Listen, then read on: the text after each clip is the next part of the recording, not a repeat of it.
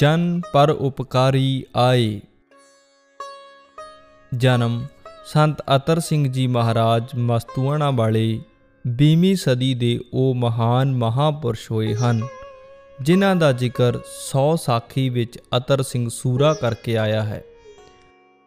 ਆਪ ਦਾ ਜਨਮ ਪਿੰਡ ਚੀਮਾ, ਜ਼ਿਲ੍ਹਾ ਸੰਗਰੂਰ, ਪੰਜਾਬ ਵਿਖੇ 1866 ਈਸਵੀ ਵਿੱਚ ਮਾਤਾ ਭੋਲੀ ਜੀ ਅਤੇ ਪਿਤਾ ਕਰਮ ਸਿੰਘ ਜੀ ਦੇ ਗ੍ਰਹਿ ਵਿਖੇ ਹੋਇਆ।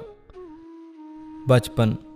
ਛੋਟੀ ਉਮਰ ਵਿੱਚ ਹੀ ਆਪ ਜੀ ਲੀਰਾਂ ਦੀ ਮਾਲਾ ਬਣਾ ਕੇ ਨਾਮ ਜਪਦੇ ਆਪ ਜੀ ਕਹਿੰਦੇ, ਅਸੀਂ ਹੋਰ ਕੋਈ ਪੜ੍ਹਾਈ ਨਹੀਂ ਪੜ੍ਹਨੀ, ਸੱਚ ਦੀ ਹੀ ਪੜ੍ਹਾਈ ਪੜਾਂਗੇ ਆਪ ਜੀ ਕਿਸੇ ਵੀ ਸਕੂਲ ਵਿੱਚ ਨਹੀਂ ਪੜ੍ਹੇ ਕੇਵਲ ਪਿੰਡ ਦੇ ਨਿਰਮਲਿਆਂ ਦੇ ਡੇਰੇ ਵਿੱਚੋਂ ਭਾਈ ਬੂਟਾ ਸਿੰਘ ਜੀ ਪਾਸੋਂ ਗੁਰਮੁਖੀ ਸਿੱਖੀ।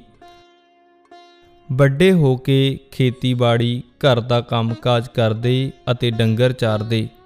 ਡੰਗਰ ਚਾਰਦਿਆਂ ਆਪ ਜੀ ਕਦੇ ਡੰਗਰਾਂ ਨੂੰ ਡੰਡੇ ਨਾਲ ਨਾ ਮਾਰਦੇ, ਸਗੋਂ ਕੱਪੜੇ ਨਾਲ ਹੀ ਹੱਕਦੇ।